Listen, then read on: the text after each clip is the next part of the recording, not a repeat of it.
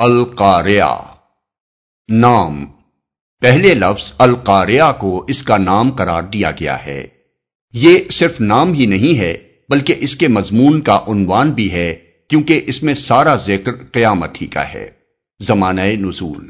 اس کے مکی ہونے میں کوئی اختلاف نہیں ہے، بلکہ اس کے مضمون سے ظاہر ہوتا ہے کہ یہ بھی مکہ معظمہ کے ابتدائی دور کی نازل شدہ صورتوں میں سے ہے۔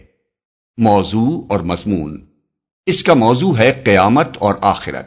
سب سے پہلے لوگوں کو یہ کہہ کر چونکایا گیا ہے کہ عظیم حادثہ، کیا ہے وہ عظیم حادثہ؟ تم کیا جانو کہ وہ عظیم حادثہ کیا ہے؟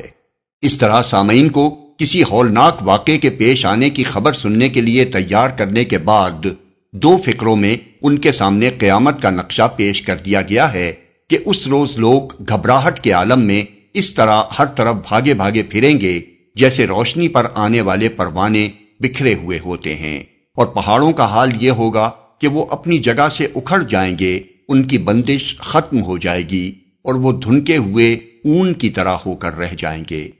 پھر بتایا گیا ہے کہ آخرت میں جب لوگوں کا حساب کرنے کے لیے اللہ تعالی کی عدالت قائم ہوگی، تو اس میں فیصلہ اس بنیاد پر ہوگا کہ کس شخص کے نیک اعمال برے اعمال سے زیادہ وزنی ہیں۔ اور کس کے نیک اعمال کا وزن اس کے برے اعمال کی بنسبت ہلکا ہے۔ پہلی قسم کے لوگوں کو وہ عیش نصیب ہوگا جس سے وہ خوش ہو جائیں گے، اور دوسری قسم کے لوگوں کو اس گہری کھائی میں پھینک دیا جائے گا جو آگ سے بھری ہوئی ہوگی۔